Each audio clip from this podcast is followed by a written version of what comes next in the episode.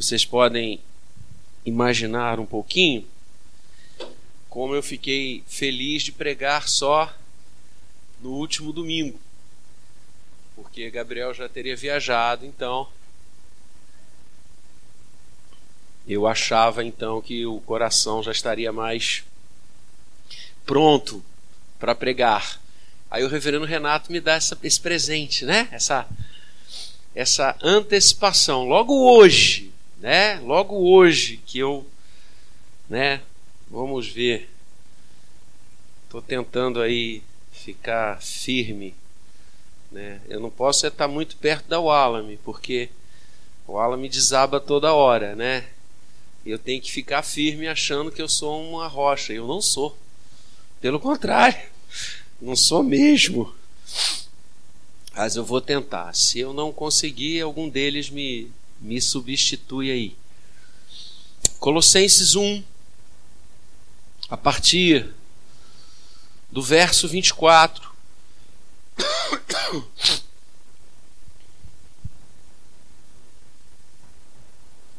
Até o vinte e nove. Vamos ler todos esses versículos para que a gente possa ter um entendimento macro dessa linda e maravilhosa expressão de hoje. Vamos ler de forma responsiva. Agora, me regozijo nos meus sofrimentos por vós e preencho o que resta das aflições de Cristo na minha carne, a favor do seu corpo, que é a igreja,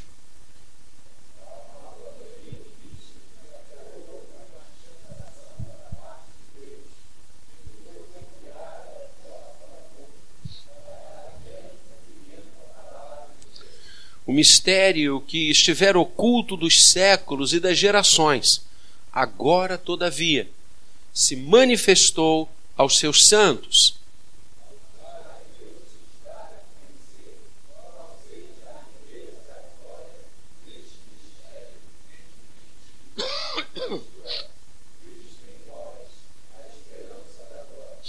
O qual nós anunciamos, advertindo a todo homem e ensinando a todo homem em toda sabedoria, a fim de que apresentemos todo homem perfeito em Cristo.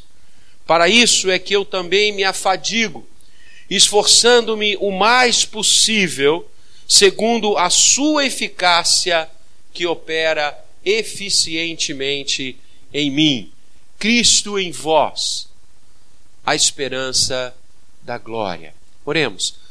Pai amado, Senhor bendito, quem somos nós para ler a tua palavra, para ouvir a tua palavra, para falar da tua palavra? Não somos nada, somos pó, nossa estrutura é pó, mas o Senhor amou esse pó, deu vida a esse pó, tornando carne o que era osso seco. E assim, Senhor, fala ao nosso coração nesta manhã, como já tens falado, como já tens ministrado, como já tens tangido pastoralmente a nossa vida. Continua a fazê-lo. E obrigado, Senhor Jesus, porque és a nossa esperança da glória. Obrigado porque estamos firmados em Ti. Te bendizemos. Fala, Deus, meu Senhor. Toca-nos com as brasas vivas do Teu altar. Fala, Deus, ao nosso coração, em nome de Jesus. Amém. De forma muito sábia, inteligente e própria, a mocidade da igreja escolheu como tema deste agosto de Deus a esperança. Que bom falarmos em esperança. Que bom vivermos a esperança. Que bom permitir que ela entre nas nossas casas como o sol tão lindo desta manhã. Que bom chamá-la para regar a nossa vida, porque a esperança é algo tão importante e tão definidor que o adágio popular já bem ensina que ela é a última coisa a morrer. Ela é o último bastião, a lanterna dos afogados, aquele último estágio na história humana, quando tudo parece falhar, quando tudo parece dar errado. Tenha esperança, acredite, vá em frente. Quando ela morrer, aí sim, você igualmente morrerá. Vejam a importância que as pessoas, o mundo, os tempos ofertaram à esperança. Ela é igualmente importante e a ausência dela na vida faz com que o ser humano se torne um desesperado, sem esperança. O desespero que toma conta, infelizmente, do coração de muita gente, levando-as a práticas e a posturas tantas vezes lamentáveis como tirar a própria vida. Nasce da ausência de esperança ou do domínio do desespero. A palavra esperança e o conceito da esperança é presente na Bíblia Sagrada desde o seu início, desde o seu albor, desde o Gênesis. Nós vamos encontrar nas suas páginas iniciais, nos seus textos iniciais, a promessa de Deus a suscitar esperança viva no coração do homem, que ele proveria um Redentor, que ao longo do tempo e da história ele faria da semente da mulher nascer, brotar e vir aquele que coroaria a história de Deus com o homem. E essa promessa de Deus, incerta em Gênesis três quinze, versículo que Lutero chamava de proto-evangelho, encheu e iluminou de esperança a caminhada do povo de Deus durante toda a história. Sim, porque não há como pensar esperança sem pensar no sofrimento. Deus ministra esta promessa plena de esperança no coração do homem após a queda. E os profetas vão se levantar, e os reis que temiam ao Senhor vão dizer, e os juízes afetos ao coração do Senhor vão ensinar que por mais dor, por mais momentos difíceis, por mais lutas e batalhas, a esperança é imorredora, porque Deus prometera um Redentor. O texto que acabamos de ler é um texto que fala de forma maravilhosa do ministério de Paulo, do trabalho de Paulo, da ação de Paulo. Os comentaristas, quase que de forma unânime, estabelecem que Paulo não conhecia a igreja dos Colossenses de forma tão pessoal, tão intensa, como outras comunidades em Éfeso e em Filipenses, por exemplo. Paulo escreve esta carta para combater algumas heresias que já pontificavam, que já eh, cresciam à época do primeiro século, todas elas envolvendo a pessoa de Jesus. Por isso a carta aos Colossenses é um tratado de cristologia, é uma carta preciosa a nos mostrar quem é o nosso Redentor, quem ele é e o que ele fez. É uma carta cristocêntrica por excelência. O seu início, o seu meio, o seu fim é Cristo. Era mistério aclarar na mente da igreja nascente quem era o Senhor e o que ele havia feito. Não há melhor maneira de se combater os erros, os equívocos, as heresias, do que se falar a verdade, do que se proclamar a verdade. E nas mãos do Espírito Santo, Paulo foi usado para fazer isso. E ele fala um pouco do seu trabalho. E ele começa esse texto que nós lemos juntos, falando dos seus sofrimentos. Paulo estava sofrendo. Algumas situações de sofrimento ele se deparava. A primeira delas ele vai nos esclarecer no verso vinte e quatro, que ele sofria, mas se alegrava. Eu me regozijo. Regozijo é uma alegria intensa. Eu me regozijo nos meus sofrimentos por vós. Paulo estava preso.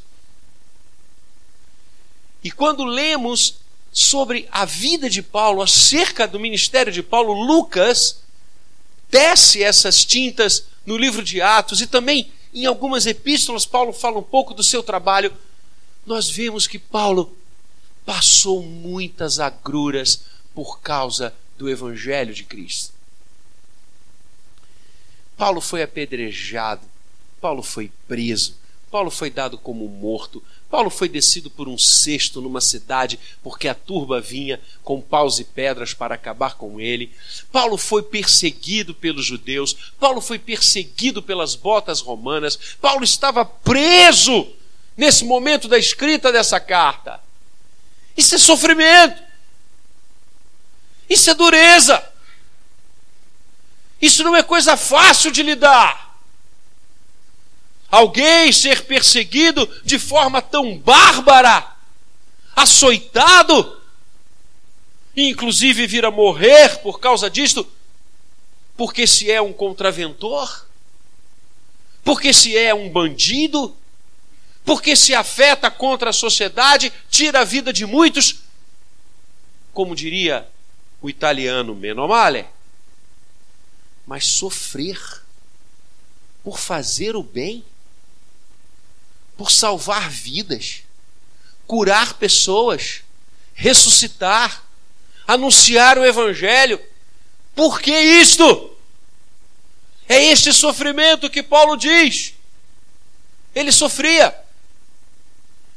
mas ele não se entrega a esse sofrimento. Ele diz: eu me regozijo nele, nos meus sofrimentos por vós. E olha que coisa linda. E preencho o que resta das aflições de Cristo na minha carne. Não estamos falando em sofrimento vicário, completar sofrimentos vicários do Senhor. Não é isso que Paulo está falando. Nunca. Não é aqui purgar alguma coisa para que se chegue a um patamar. Nada disso. O que Paulo está dizendo é claro. Eu estou sofrendo por causa da igreja. Veja no verso igualmente vinte e quatro. A favor do seu corpo, que é a igreja. Como que a completar, como que a chegar ao ápice. Ele está dizendo: eu estou aqui porque eu amo a igreja. Então o meu sofrimento não é para que eu lamente. O meu sofrimento gera alegria. E não porque o apóstolo Paulo fosse um masoquista. O masoquista é alguém que tem prazer no sofrimento. Longe disso. Paulo está dizendo: vale a pena sofrer por algo como a igreja. Vale a pena.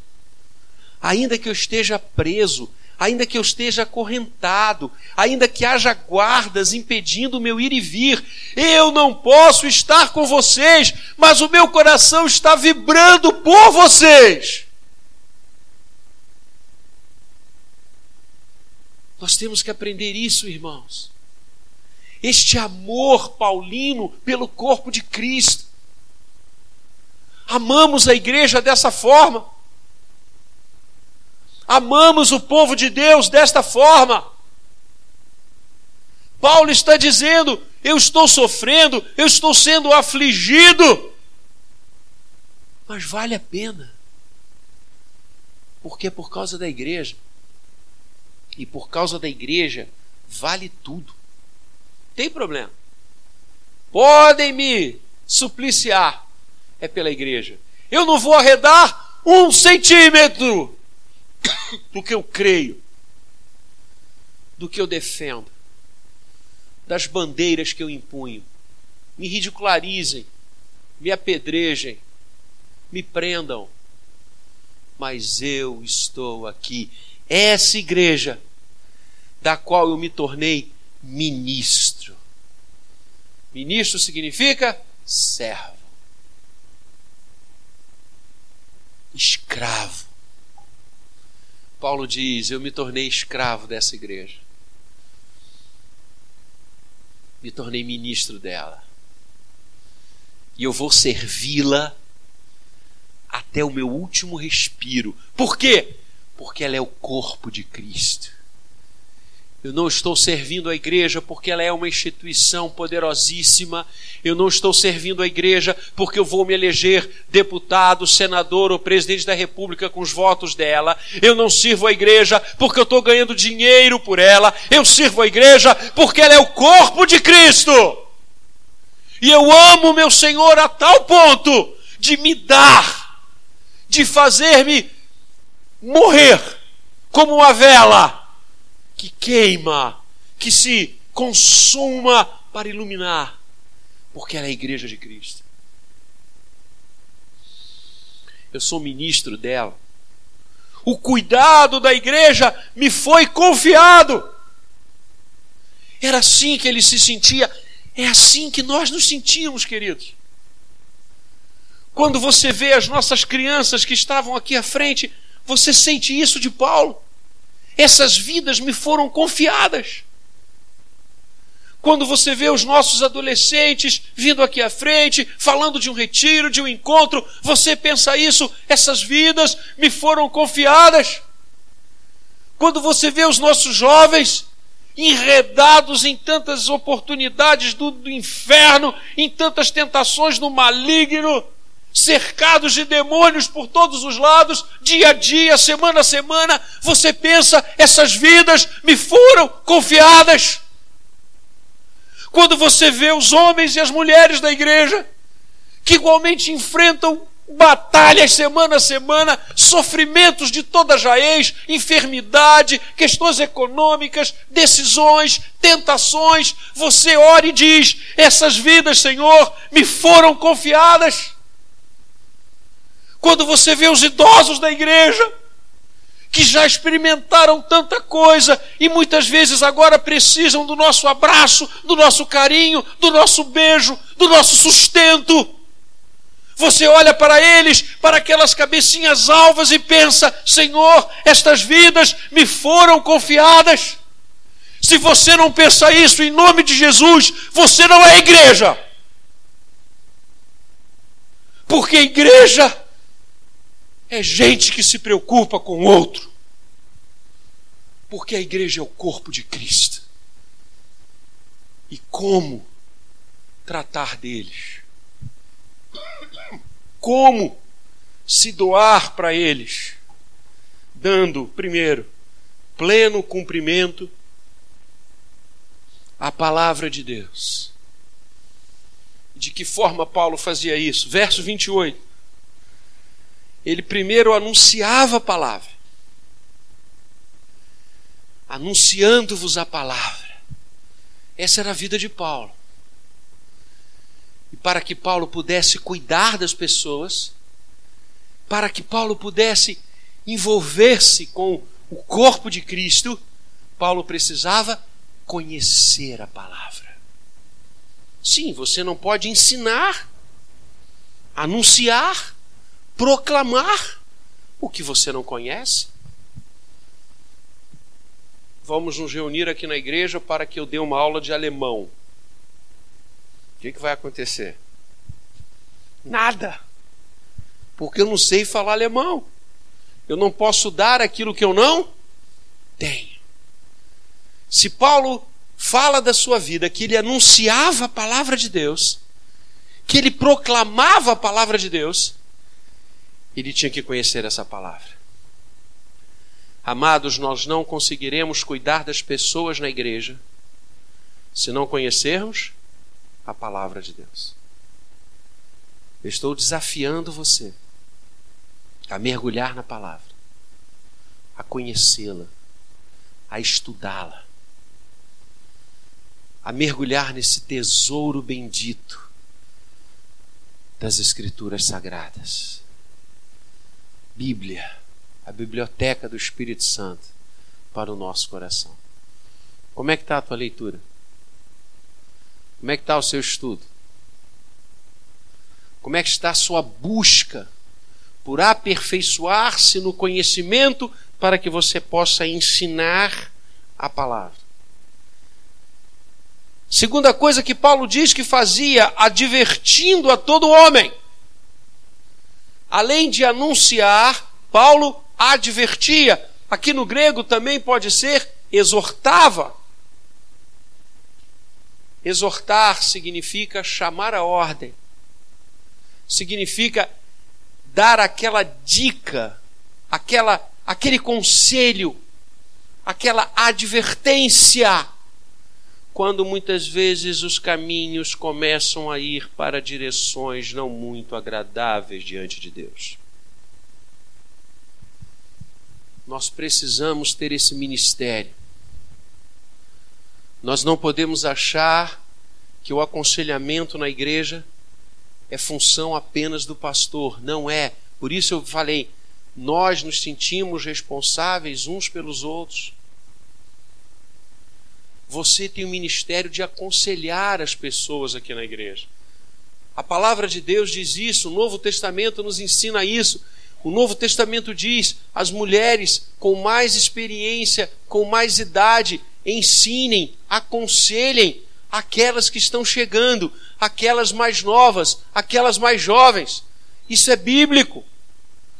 Você e eu precisamos nos exortar mutuamente. Isso é neotestamentário.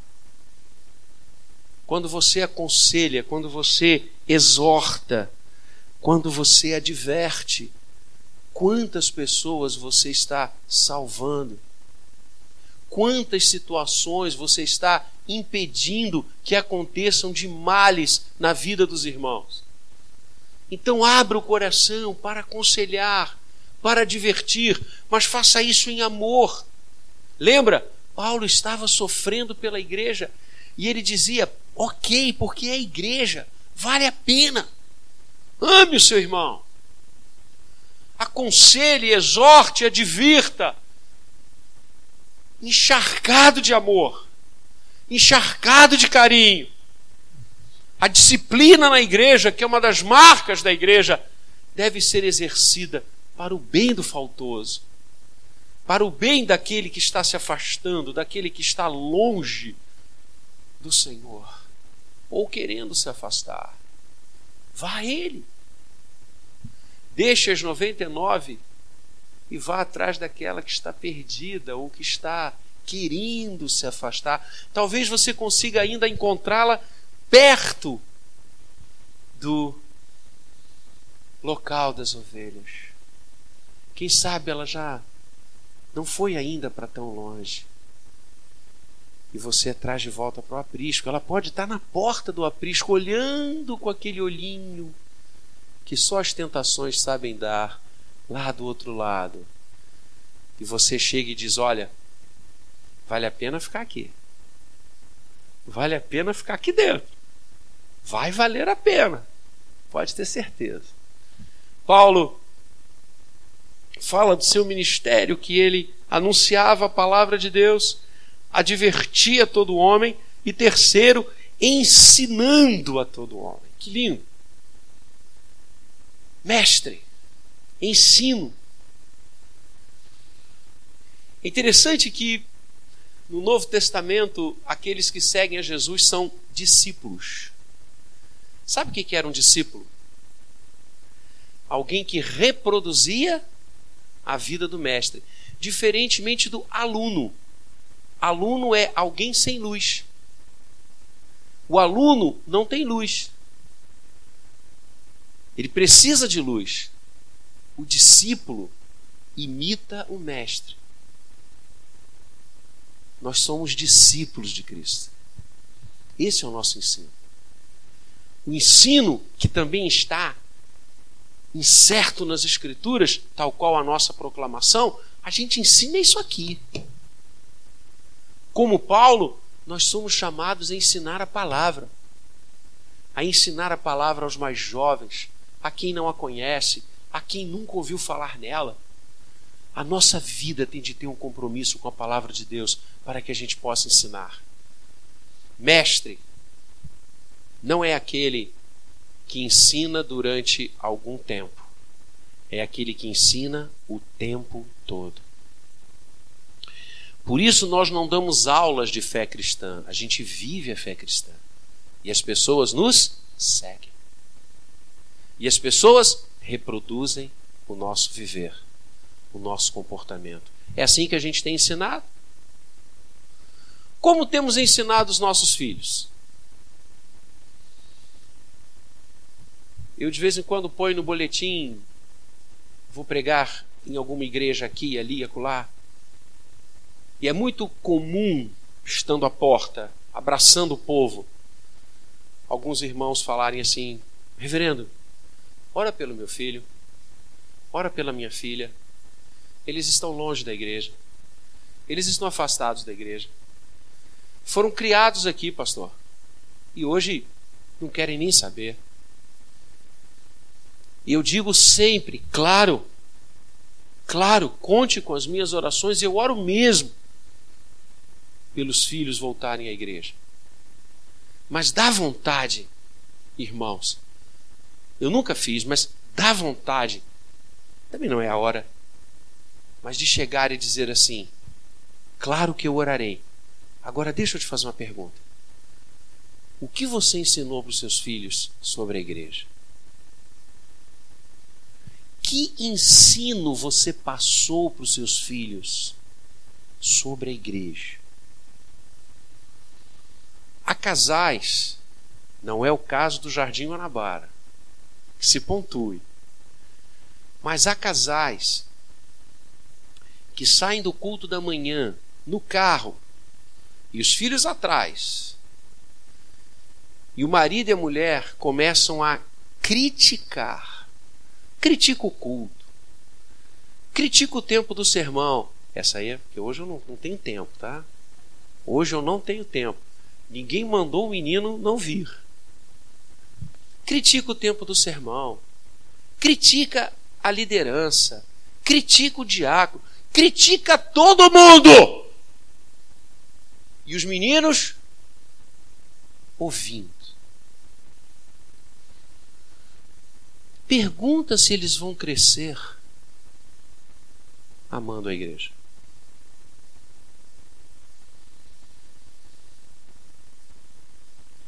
Até chegar no Jardim Guanabara, desculpem o que eu vou dizer aqui, mas até chegar no Jardim Guanabara, eu vivi algumas experiências eclesiásticas muito duras. Convivi com pessoas muito diferentes de nós. Me vi em situações de ministério pastoral que eu cheguei a ficar de joelhos e perguntar: Senhor, me dá sabedoria para sair dessa situação e para agir. Como é que eu vou fazer aqui? Eu garanto a vocês que nunca, nunca os meus lábios se abriram para criticar ninguém, por mais que eu quisesse voar no pescoço delas. Mas eu nunca falei alguma coisa negativa para o Walemi ou para os meus filhos. Não que eu não as tivesse, mas não precisa. Não precisa. Sabe por quê? Para cada um fora da curva, Deus manda cem dentro da curva. Para cada um, que quer espezinhar, o joio, o joio existe, gente. Então, porque eu sei que o joio existe, eu vou falar para os meus filhos, vou falar para minha esposa sobre joio, eu vou falar para eles sobre trigo, vou contar para ele das bênçãos que temos na igreja, dos homens e mulheres de Deus que estão aqui orando, enfrentando o inferno, salvando vidas, sustentando o trabalho. É isso que eles precisam saber e souberam a vida inteira. Como estamos ensinando as nossas esposas, os nossos maridos e os nossos filhos sobre a igreja? Pense nisso. Como estamos ensinando as pessoas que trabalham conosco sobre a nossa fé? Como estamos ensinando? Quando elas olham para nós, que exemplo elas veem? Que ensino passa para elas? De uma vida dúbia? De uma vida igualzinha à vida de todo mundo? Eu quero dizer uma coisa para você nessa manhã. Se a nossa vida for igual às pessoas, à vida das pessoas que não conhecem a Jesus, nós somos os mais miseráveis dos homens. Nossa vida tem que ser diferente. O meu trato com o dinheiro tem que ser diferente. O meu trato com o sexo oposto tem que ser diferente. O meu trato com as palavras tem de ser diferente, porque eu sou igreja. Isso é ensino. Nós temos de ser um só, integridade, vidas íntegras. O que eu sou na minha igreja, eu sou na minha casa, eu sou no meu trabalho, eu sou aonde eu for. Eu sou igreja e Cristo se deu por mim. Paulo anunciava, advertia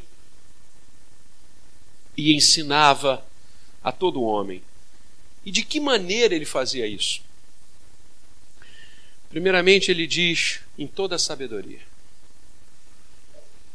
Paulo não ensinava, e nós não devemos ensinar, advertir ou ensinar escudados na nossa sabedoria.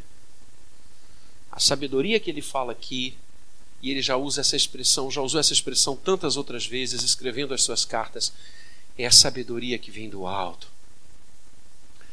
É a sófos de Deus, sófos tuteu, a sabedoria de Deus, que a gente também pode chamar de unção, para que a gente cuide das pessoas, para que nós proclamemos a palavra, para que nós advertamos os corações e ensinemos as Escrituras. Temos de ter unção, sabedoria do alto. E sabe como é que você busca unção? De joelhos. Sabe como é que você busca unção? Tendo vida com Deus. Sabe como é que você busca unção? Renunciando ao pecado. Sabe como é que você busca unção? Pedindo que os céus se abram sobre você. É assim. A sabedoria de Deus tem de ser buscada, ela não pode ser comprada, ela não pode ser trocada. É dom, é graça. E Deus só derrama a sua unção sobre aqueles que Ele quer. Por isso, venha fazer parte desse time, porque Deus quer derramar sobre você, não tenha dúvida. Deus quer derramar a unção dele sobre toda a igreja. Você está disposto? Você está disposto a ter o seu rosto brilhando porque você está na presença de Deus? Você está disposto a renunciar às coisas que não vêm do coração do Senhor e viver para a glória dele? Você está disposto a se lançar nesta vida linda que é a vida diante do altar? A unção é sua.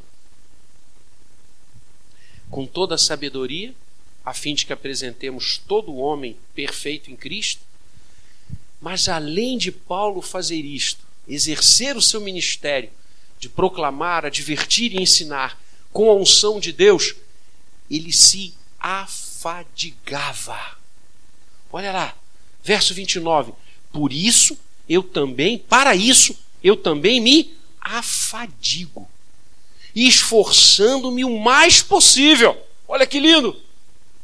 Ele sabia que tudo dependia de Deus, mas agia como se tudo dependesse dele. Isso é igreja. Nós sabemos que a igreja é do Senhor, mas cuidamos dela como se fosse nossa. Nós sabemos, eu sei, que as ovelhas que Deus me dá pertencem a Ele, mas eu cuido delas como se fossem minhas. E tenho ciúme das minhas ovelhas, ciúme santo. E amo as minhas ovelhas e oro por elas. E as tenho na minha, na tela dos meus olhos o tempo inteiro. Eu sei que elas são de Jesus, mas as trato como se fossem minhas. Paulo fazia isso. Olha a vida dele. Como Paulo se cansou, como Paulo se afatigou, como Paulo se desgastou pregando o evangelho. Paulo não parava, ia de uma cidade para outra, pegava navio, ia andando, passava frio, passava fome, foi para deserto. Nossa! Como Paulo correu atrás do seu sonho de proclamar o evangelho a toda criatura. E dentro de prisão, e fora de prisão, e em cima de burro, e debaixo de cavalo, e lá foi ele. Esforço, fadiga. Isso significa, irmãos, interesse. É assim que você se envolve com a sua missão? É assim que você se envolve com a igreja, corpo de Cristo? A unção de Deus e o esforço. A unção de Deus e a dedicação. A unção de Deus e a consagração. A unção de Deus e o trabalho. Trabalho. Trabalho árduo. Abrir igreja, plantar igreja, cuidar de ovelha, orar por elas, ensiná-las, se preparar, estudar para fazer cada vez mais. É isso! E esse esforço de Paulo, essa fadiga de Paulo, essa disponibilidade de Paulo para servir a igreja, da qual ele era ministro. Deus deu a ele um legado de ser o apóstolo dos gentios, o missionário entre os gentios. Os gentios eram os povos que não eram judeus. Os judeus conheciam a aliança, conheciam a história, conheciam os atos portentosos de Deus, conheciam a promessa. A linguagem era entendível. E Deus leva Paulo para falar do mistério que, prometido pelo Senhor em Gênesis três quinze, agora se fazia realidade. Cristo é realidade. Cristo agora não é mais uma promessa, Cristo não é mais uma expectativa, ele agora é uma certeza. O mistério que antes estava oculto agora fora revelado. E Deus deu ao apóstolo Paulo a nobre, a bendita tarefa de levar essa mensagem aos gentios, aos gregos, aos italianos, aos asiáticos, se fosse hoje, aos brasileiros, aos venezuelanos, aos portugueses. E Paulo escreve o seguinte, verso vinte e seis, esse mistério que esteve oculto dos séculos e das gerações em relação aos gentios, agora se manifestou aos seus santos. Paulo então introduz a nação gentílica na santidade de Israel, aos seus santos, aos quais Deus quis dar a conhecer qual seja a a riqueza da glória deste mistério. E sabem qual é a riqueza da glória do mistério? E a palavra mistério, teologicamente, não significa algo sob mantos, escondido, que apenas alguns iniciados conhecem. Mistério é algo que estava oculto e que agora foi revelado, que agora foi mostrado. Cristo estava oculto em relação aos gentios, mas agora fora revelado. E Paulo diz que a glória desse mistério é Cristo Jesus. Ele está dizendo numa grande síntese: eu me afadigo, eu me canso, eu sofro, eu apanho, eu estou preso, eu posso morrer amanhã por causa desse evangelho. Essa notícia que Deus amou o mundo de tal maneira que deu seu Filho único para que todo que nele crê não pereça, mas tenha vida eterna. Esta é a glória do que foi revelado por Deus. Essa é a glória do que antes estava escondido e agora foi mostrado. E ele via essa glória, que chama-se Cristo, na vida dos irmãos. E aí, dentro de toda essa narrativa, de todo esse testemunho ministerial, como que ele chega a um ponto mais alto. Ele diz: a glória desse mistério, a glória dessa revelação, que é Cristo.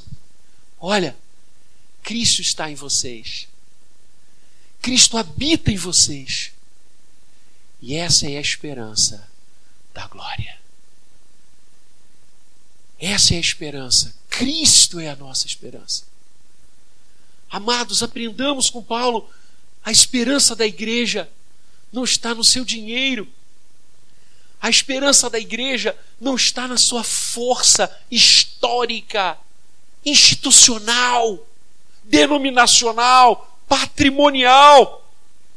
Como no século treze, que a igreja cristã era dona de mais da metade do mundo conhecido, a glória da igreja não é isso. A glória da igreja não são as pessoas que a integram. Pessoas influentes, pessoas absolutamente donas de decisões, governantes dos povos, reis, imperadores. A glória da igreja não é isso. A glória da igreja é Cristo. Cristo é a nossa glória. Por Ele vale a pena viver. Vai valer a pena viver por Cristo. Cristo é a nossa esperança. E sabe o que significa a palavra esperança na Bíblia? Certeza. A esperança neotestamentária não é um sentimento, não é um apego, não é um desejo, não é um sonho que se tem. Esperança no Novo Testamento é certeza. O que Paulo está dizendo é: Cristo estando em vocês é a certeza do céu. É a certeza da glória, é a certeza da eternidade, é a certeza que por mais sofrimentos que nós estejamos passando, eu estou, vocês estão, a igreja estava sendo perseguida. Olha para frente, olha lá para o futuro, porque o céu nos está reservado. Cristo é a certeza do céu, Cristo em nós é a certeza da redenção. Esta redenção que eu estou ensinando, que eu estou advertindo, que eu estou pregando, esta redenção que eu sou ungido para falar dela, esta unção que eu me esforço para levar a vocês, ah, essa mensagem é Cristo e nada mais do que Cristo. Nós não precisamos saber nada, nós não precisamos de mais nada, porque Cristo está em nós. Essa é a nossa certeza, essa é a nossa esperança, esse é o nosso futuro. O céu é nosso, não porque nós somos bons, não porque nós somos bonitos, não porque nós somos ricos. O céu é nosso, porque Cristo está em nós. Essa é a esperança da glória, e nada vai nos tirar isso. E nada pode roubar isso, nada pode furtar isso, porque Ele é o mesmo ontem, hoje e o será para sempre. Por isso, meu irmão, minha irmã, fique firme. Por isso, minha irmã e meu irmão, não esmoreçam. Não larguem o evangelho por um prato de lentilha. Não ceda às tentações do inferno. Não ceda aos embates do inferno. Fique firme, porque Cristo está em nós. E essa é a nossa esperança. Essa é a nossa certeza. Nós iremos vencer. O futuro é glorioso para a igreja, porque esta igreja é o corpo de Cristo. Que Ele nos abençoe hoje e sempre, e naquele dia venturoso e maravilhoso, quando a nossa esperança se concretizar, nós falaremos para Ele, agarrados com Ele: valeu a pena, valeu a pena amar-te, valeu a pena servir-te, valeu a pena ir em frente, porque Tu sempre foste, Senhor, a esperança do nosso coração, esperança que não morre, esperança que é eterna, esperança que é gloriosa. Que Deus nos abençoe. Amém e amém. Vamos ficar de pé e vamos orar.